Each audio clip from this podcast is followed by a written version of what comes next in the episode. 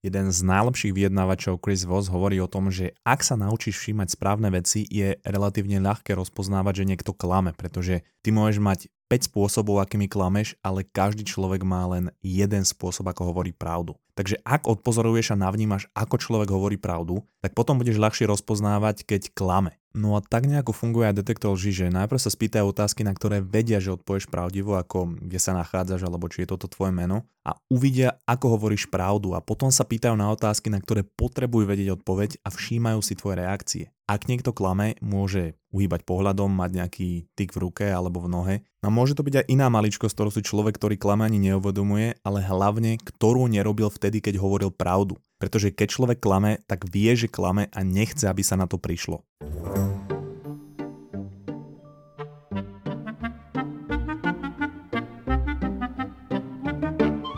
Každý deň sa stretávaš v priemere s 3 až 7 situáciami, v ktorých vyjednávaš. Ak si v situácii, kedy niečo chceš alebo niečo potrebuješ, tak si vo vyjednávaní. Možno chceš, aby ti niekto na niečo povedal áno, alebo niekto chce od teba, aby si na niečo povedal áno a toto je tiež vyjednávanie. No a ak si vo vzťahu, tak sa s vyjednávaním stretávaš na dennej báze. Takže povedzme, že si muž a potrebuješ svojej žene odkomunikovať, že potrebujete do spálne ďalšiu repliku svetelného meča zo Star Wars v hodnote 250 eur približne. No a je to samozrejmosť pre teba, pretože spálňa bez aspoň troch replik svetelného meča sa považuje za spálňu len v barbarských kultúrach. Lenže touto informáciou tvoja žena nedisponuje a preto keď sa jej na to spýtaš a berieš to ako samozrejmosť, tak ona na teba z nejakého dôvodu hodí rovnaký pohľad, ako keď si sa ju snažil zbaliť na hlášku, že ti môže zachrániť život. Že máš chorobu zvanú vajcianum semenum, alebo v hovorenej reči plné gulečníky a že pokiaľ nebudeš mať pohlavný styk s ženou každých 24 hodín a nevyprázdniš gulečník, tak zomrieš. Zlá správa je, že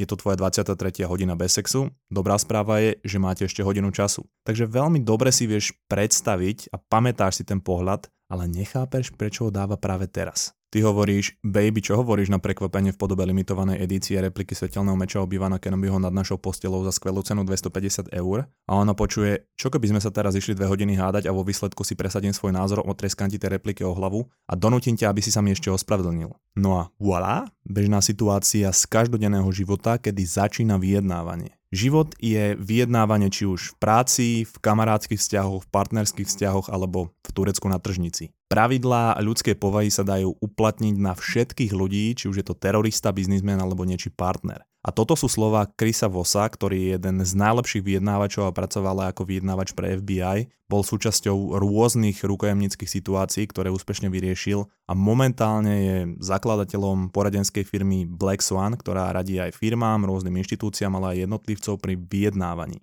No hovorím o tom aj preto, že tá jeho kniha Never Split the Difference alebo nikdy nedelej kompromis, ako vyšla v českom jazyku, mi v určitom slova zmysle uľahčila život v Kanade a posunula ho na vyššiu úroveň. No a samozrejme, ak ťa to, o čom budem rozprávať v tejto epizóde, zaujme, odkaz na knihu u našich parťakov z Martinusu budeš mať v popise epizódy, ale aj na Mamaragane. No a ja často rozprávam o mojich skúsenostiach a zážitkoch z Kanady, ale ešte som nerozprával o tom, že čo presne som tam robil. Bol to, OK, bol to podomový predaj, a to je bežná robota v Kanade, kde zaklopeš na dvere, niekoľko si nikdy nevidel, dáš sa s ním do rečí, na konci mu predáš čistenie domu za niekedy aj 5000 dolárov a on ťa ešte pozve na obed a potom sa pozrieme na ten aspekt Slovenska, kde je to skôr tak, že zaklopeš niekomu na dvere, ideš mu predávať hrnce a ešte predtým, než sa dostaneš slovu, ťa trikrát urazí, pošle preč a ešte ti tie hrnce otreskajú o hlavu. Inak dneska nejaká agresívna nálada, už druhýkrát idem niečo trieskať o hlavu. Každopádne mal som veľa problémov s touto prácou, keďže som bol v inom meste, pol sveta od domova, v inej kultúre, v inom jazyku a mal som zaklopať na dvere niekomu, koho som nepoznal a predávať niečo, čo by si nikto na Slovensku nekúpil, pretože to bolo tak drahé. Boli to služby čistenia domu, striech, okolia domu, ktoré boli ale v Kanade dosť potrebné. Ja som mal odmeňovanie nastavené tak, že mal som nejaký fix, ktorý som dostával, ale väčšina z mojej výplaty sa odviela od toho, koľko som predal. Čiže keby som predával holý prd, tak by som nielenže nemal na to ísť cestovať e, po ukončení víz do jedných z najkrajších hôr na svete v Kanade, Rocky Mountains, a potom na Havaj, ale nemal by som ani na normálny život vo Vancouveri, ktorý nebol úplne lacný, povedzme si na rovinu. No a preto po prvom mesiaci, kedy som nepredal, že nič, tak som vedel, že musím niečo zmeniť a že niečo robím zle. No a vtedy som narazil na Krisa Vosa a spolu sme na tom zamakali tak, že bol som schopný aj normálne žiť, aj ísť do kanadských rokýz na viac ako 2 týždne, ísť na 10 dní na Havaj a ešte mi nejaké peniaze ostali. Čiže keď sa pozrieme na stereotypy akomkoľvek vyjednávaní, je ten, že najlepšie vyjednáva ten, kto je najväčší hajzlík, kto najviac kričí, ten, čo je najagresívnejší a že to robí na úkor toho druhého, že ja vyhrám a ty prehráš. A to bola moja prvá chyba, že ja som bol zo Slovenska a mal som v hlave, že ak niekomu nacením službu za niekoľko tisíc dolárov, ktorú by u nás nikto nekúpil,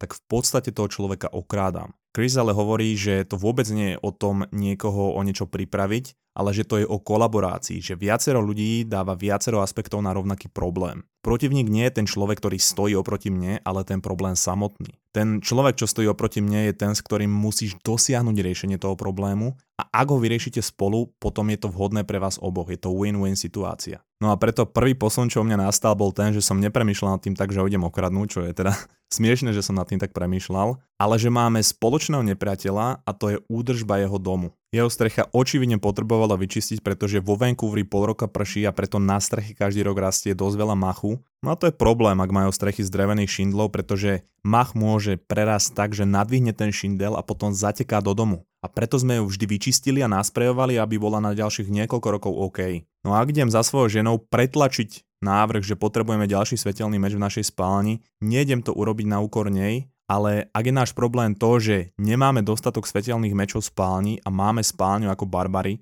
tak to je náš spoločný nepriateľ a ideme ten problém spolu vyriešiť. To je inak strašne primitívny príbeh. Ale keď už sme o tých primitívnych príbehov, tak e, sme mali minulý týždeň live nahrávanie podcastu, inak Pecka bol Full House, pokecal som si s poslucháčmi, mali sme aj standing ovation s Milanom bez mapy, takže díky všetkým, čo ste boli. Ale ešte predtým, než bola tá liveka, som to hovoril kamošovi Romanovi, ktorý robí manažera obchodu s Brutal oblekmi za dobrú cenu Justin Paukin. No a Roman mi hovorí, že kámo, že nechce, že oblečeme ťa na tú liveku. A ja, že fúha, že to by bolo asi fajn, lebo mal som oblek z maturity, keďže za posledný rok som zhodil 15 kg a ten bol na rukáve prepálený od cigarety, lebo som vtedy ešte dosť pila fajčil. No tak prídem do predania, Justin Paukin, Roman ma už čaká. Pozera na mňa, že čo to mám ja za postavu, pretože ja som mal vždy asymetrickú postavu a keď som bol decko, asymetrická znamenala, že asymeter široká a asymeter vysoká. A teraz to znamená, že vrch tela ako obratená pyramída a nohy ako dva slíže. Takže Román sa natrápil, nejako mi ten oblek nakombinoval, úplná kombinatorika. Dal to upraviť u kračírky a vyzeral som na live nahrávaní ako poloboch. Takže ak chceš aj ty brutálne kvádro, skoč za Románom na predáňu Justin Paukem v Bratislave na Jarabinkovú 6B alebo do Žiliny, alebo kľudne čekni ich stránku, odkaz hodím do popisu a Román z teba spraví poloboha.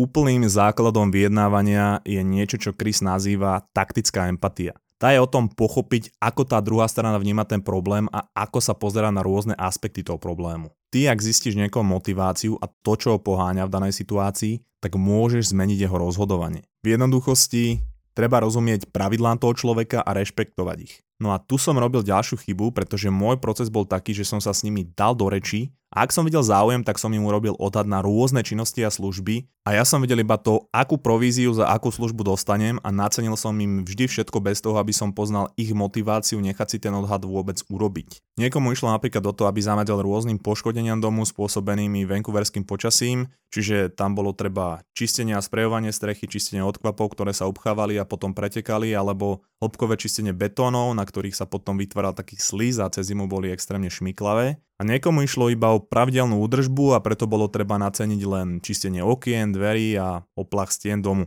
Takže ja som v prvom rade musel zistiť ich motiváciu a vytvoriť nejaký vzťah predtým, než som šiel naceňovať. A to som robil vďaka nástrojom od Krisa Vosa, ale než na ne pôjdem, tak je dôležité pochopiť, že všetky pravidlá a nástroje, o ktorých Chris hovorí, sú postavené na tom, že vychádzaš z toho, že vieš, čo tá druhá strana chce, aké sú jej pravidlá a čo ju poháňa a na základe toho vytvárať väzbu, vzťah a to povedie k získaniu dôvery. Samozrejme, nebol by som to ja, keby som si nevybral od Krisa tie najprimitívnejšie nástroje, ale mne sa normálne osvedčilo, že čím primitívnejší nástroj, tým lepšie fungoval, pretože tá jednoduchosť tomu dáva takú eleganciu. No a ten nástroj sa nazýva zrkadlenie a zase, kde som robil ja chybu a kde robí väčšina ľudí chybu je predstava, že ty musíš prísť pripravený a mať argumenty, že prečo by mala tá druhá strana prijať tvoje podmienky alebo produkt, ktorý ponúkaš a musíš byť rázny alebo rázna a vyklopiť to na nich. No ale ako som neskôr zistil, tak to až taká pravda nie je. Ty musíš v prvom rade zistiť, že čo je možné dosiahnuť a dať pocítiť tej druhej strane, že je zakomponovaná do toho procesu. No a toto sa dá dosiahnuť vďaka zrkadleniu, aby sa tá druhá strana cítila byť súčasťou procesu a zároveň aby načrtla užitočné informácie, ktoré by sme bez zrkadlenia nemali a môžu nám pri vyjednávaní pomôcť. Vystihuje to pekné porekadlo, ktoré spomína Chris o vyjednávaní, že je to o tom, aby sme dovolili druhej strane, aby to chcela urobiť po našom. Takže zrkadlenie je o tom nechať ich rozprávať, aby mohli odprezentovať to, čo sme im pôvodne ponúkali, ale zároveň si myslieť, že to bol ich nápad. Inak to zrkadlenie ma potom priviedlo v tomto kontexte na zložitejšiu techniku a to je aktívne počúvanie, ale o tom viac hovorím v bonusovej epizóde na Patreone alebo v premium sekcii aplikácie Mamaragan, kde budem spomínať viacero technik od Krisa ako práca s hlasom, ako pracovať s odmietnutím, ako pracovať s konfrontačnými ľuďmi a a idem aj hlbšie do tej témy toho klamania, že ako budem vedieť, že mi niekto klame, čo s tým robiť, čo to hovorí o mne, čo to hovorí o ňom. A stačí, ak nám prispieš malú sumu a máš celý archív bonusových epizód a webinárov, No a tie peniaze budú potom využité na výskum liečby vzácnej choroby vajcianum semenum a samozrejme díky všetkým, ktorí nám prispievate a podielate sa na vznikaní tohoto podcastu. Ale naspäť k zrkadleniu. Praxi to je opakovanie jedného až troch slov z toho, čo práve tá druhá strana povedala a tá druhá strana sa potom cíti vypočutá, spája im to myšlienky v hlave a hlavne to komunikuje, že počúvam, čo hovoríš a dokazujem ti to tým, že som ti práve zopakoval to, čo si mi povedal. Ale stále to až tak úplne nechápem, takže potrebujem vedieť viac informácií. No a tá druhá strana začne rozprávať viacej, použije iné slova a hlavne mi poskytne viacej informácií. To je tak primitívne, že si určite myslíš, že to nemôže nikdy fungovať, ale iba dovtedy, dokiaľ to neskúsiš a zistíš, že to je úplná bomba, pretože druhá strana je rada vypočutá, má rada, keď prizná, že úplne nerozumieš tomu, čo hovorí a môže potom rozprávať ďalej a klarifikovať to. Zamysli sa nad tým takto, že ak rozprávam ja, nedozviem sa od toho človeka nič nové, ale ak rozpráva on, tá druhá strana, dostávam informácie, ktoré potrebujem a budujem si s ním zároveň vzťah. Pamätaj, že človeka zaujíma stokrát viac to, čo ti chce povedať on, než to, čo mu chceš povedať ty. Čiže táto technika ti nielenže dáva potrebné informácie, ale buduje vzťah a dôveru pri akomkoľvek vyjednávaní v akejkoľvek oblasti tvojho života. No a u mňa to prebiehalo asi nejako takto. Nacenil som nejaké služby, ktoré som vedel, že potrebujem. Potenciálny klient si pozrel to nacenenie, chvíľku premýšľal a hovorí, že asi to nezoberieme, momentálne to nepotrebujeme. Ja som ale vedel, že to potrebujú a vedel som, že mal záujem o nacenenie, takže tam bude asi nejaký iný problém. Tak som použil zrkadlenie a iba som sa spýtal, že momentálne to nepotrebujete? A bol som ďalej ticho. On pokračoval, že ide o to, že pred dvomi rokmi sme volali jednu firmu, nastali tam nejaké problémy. Tak som pokračoval v zrkadlení a iba som sa spýtal, že nastali nejaké problémy? On že áno, keď čistili odkvapy, tak nám ich poškodili, potom to nechceli priznať, potom nám na strechu inštalovali nejaké kotvy, o ktorých nám nepovedali a to bolo ďalších 250 dolárov. A ten človek bude pokračovať dá mi kontext. A bude mať pocit, že pracujem s ním a nie, že sa s ním snažím bojovať, pretože na boj sú potrební dvaja ľudia a ak ja to berem ako rande, kedy sa o tú druhú osobu zaujímam a pýtam sa jej otázky, tak to mení konflikt na spoluprácu alebo vzťah. No a ja by som sa predtým zastavil pri tom prvom odmietnutí, kedy mi povedali, že momentálne to nepotrebujeme, ale pri takejto jednoduchej technike som zistil, čo sú jeho obavy, nakoniec som mu predal len jednu službu na skúšku s tým, že ak bude spokojný, tak skúsme potom ďalšie a bol to nakoniec stály, spokojný klient, boli sme kamoši. Ďalší príklad. Môžeš zabudnúť na to, že ja budem mať spálne nejaký ďalší svetelný meč, to je pre mňa že úplne neprípustné. OK, tak idem zrkadliť. Je to pre teba neprípustné? Áno, neprípustné, lebo viem, že síce máme iba dva svetelné meče a že žijeme ako barbary, ale ja tam nebudem mať svetelný meč obývana Kenobiho, ktorý bude zle pôsobiť na môj spánok. Tak tu dám znova zrkadlenie bude zle pôsobiť na tvoj spánok? No, obývanou meč je modrej farby a modré svetlo pred spaním je zlé pre náš cirkadiálny rytmus a to mi nehovor, že o tom nevieš. Tak ja, že akože zlý pre náš cirkadiálny rytmus. No a potom pokračuje, že denné svetlo je bohaté na modrú zložku a je dobré, ak ho máme čo najviac počas dňa, ale po zotmení môže desynchronizovať náš cirkadiálny rytmus a zle pôsobiť na kvalitu nášho spánku. Po zotmení je ideálne červené svetlo, ktoré má farebné spektrum podobné ohňu. Čiže problém vyriešený, nekupuje sa meč Obi-Wana Kenobiho, ale Darth Vadera a pre tých, čo nepoznajú Star Wars, tak Obi-Wan má modrý meč a Darth Vader má červený. Inak ja stále hovorím, že aby bol človek dobrý v komunikácii, tak je to o tréningu a o prihováraní sa aj náhodným ľuďom, lebo komunikačné schopnosti si človek nevybuduje len pri svojich blízkych. Keď ale prišla pandémia, tak sme väčšina ostali izolovaní doma a naše komunikačné schopnosti dostali rovnako náfrak ako muž pri vyjednávaní o svetelnom meči. Človek jednoducho nefunguje dobre v izolácii a potrebuje určitú úroveň socializácie. A pre mňa je na toto perfektný náš cowork MyHive vedľa Viva. Robia tu aj rôzni freelanceri a zaujímaví ľudia, s ktorými na dennej báze networkujem a do toho nám MyHive organizuje rôzne eventy, raňajky, prednášky a máme jedný z najmodernejších priestorov na prácu v Bratislave. Ja si tam vodím aj klientov do zasadačiek, pripojím sa tam na obrovskú telku, keď im potrebujem niečo ukázať alebo odprezentovať. Urobím im tam zadarmo kávičku, ponúknem im ovocie, ktoré tam každý deň vozia. A toto všetko si môžeš skúsiť aj na deň zadarmo, takže neizoluj sa a pripoj sa do nášho MyHive kovorku. Viac info o MyHive si pozri v odkaze v popise tejto epizódy.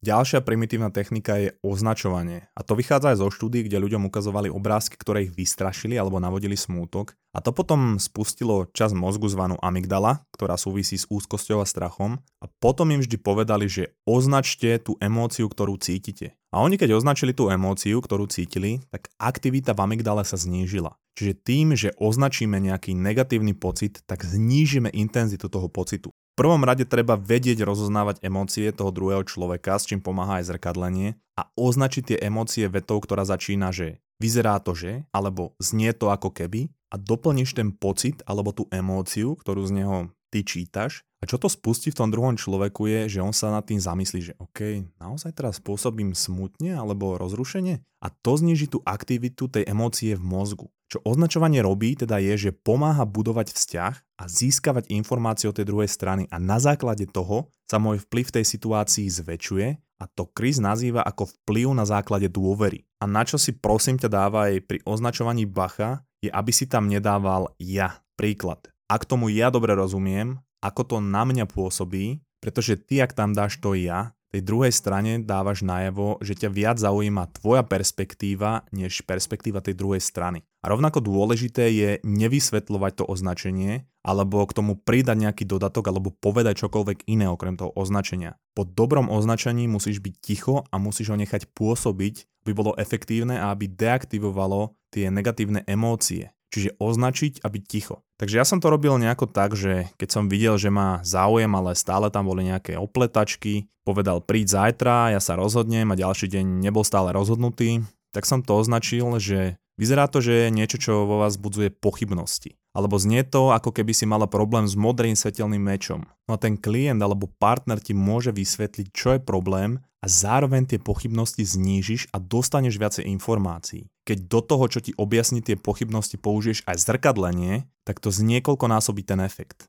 A ja síce teraz dávam nejaké príklady, ale ty si to musíš sám alebo sama previesť na tvoju situáciu vo vzťahu, v práci alebo kdekoľvek inde v biznise a musíš to skúšať. Na začiatku to bude trápne, ale ako hovorí Chris, ak sa pri niečom cítiš trápne, to je dobré znamenie, že to je niečo nové že sa to učíš a že sa zlepšuješ. No a čo je na tom všetkom najzaujímavejšie je opačná situácia, čiže označenie deaktivuje negatívne emócie, ale čo to urobí pri pozitívnej emócii, ak ju označím, je, že ju to umocní. Vyzerá to, že si z tejto epizódy úplne nadšený alebo nadšená.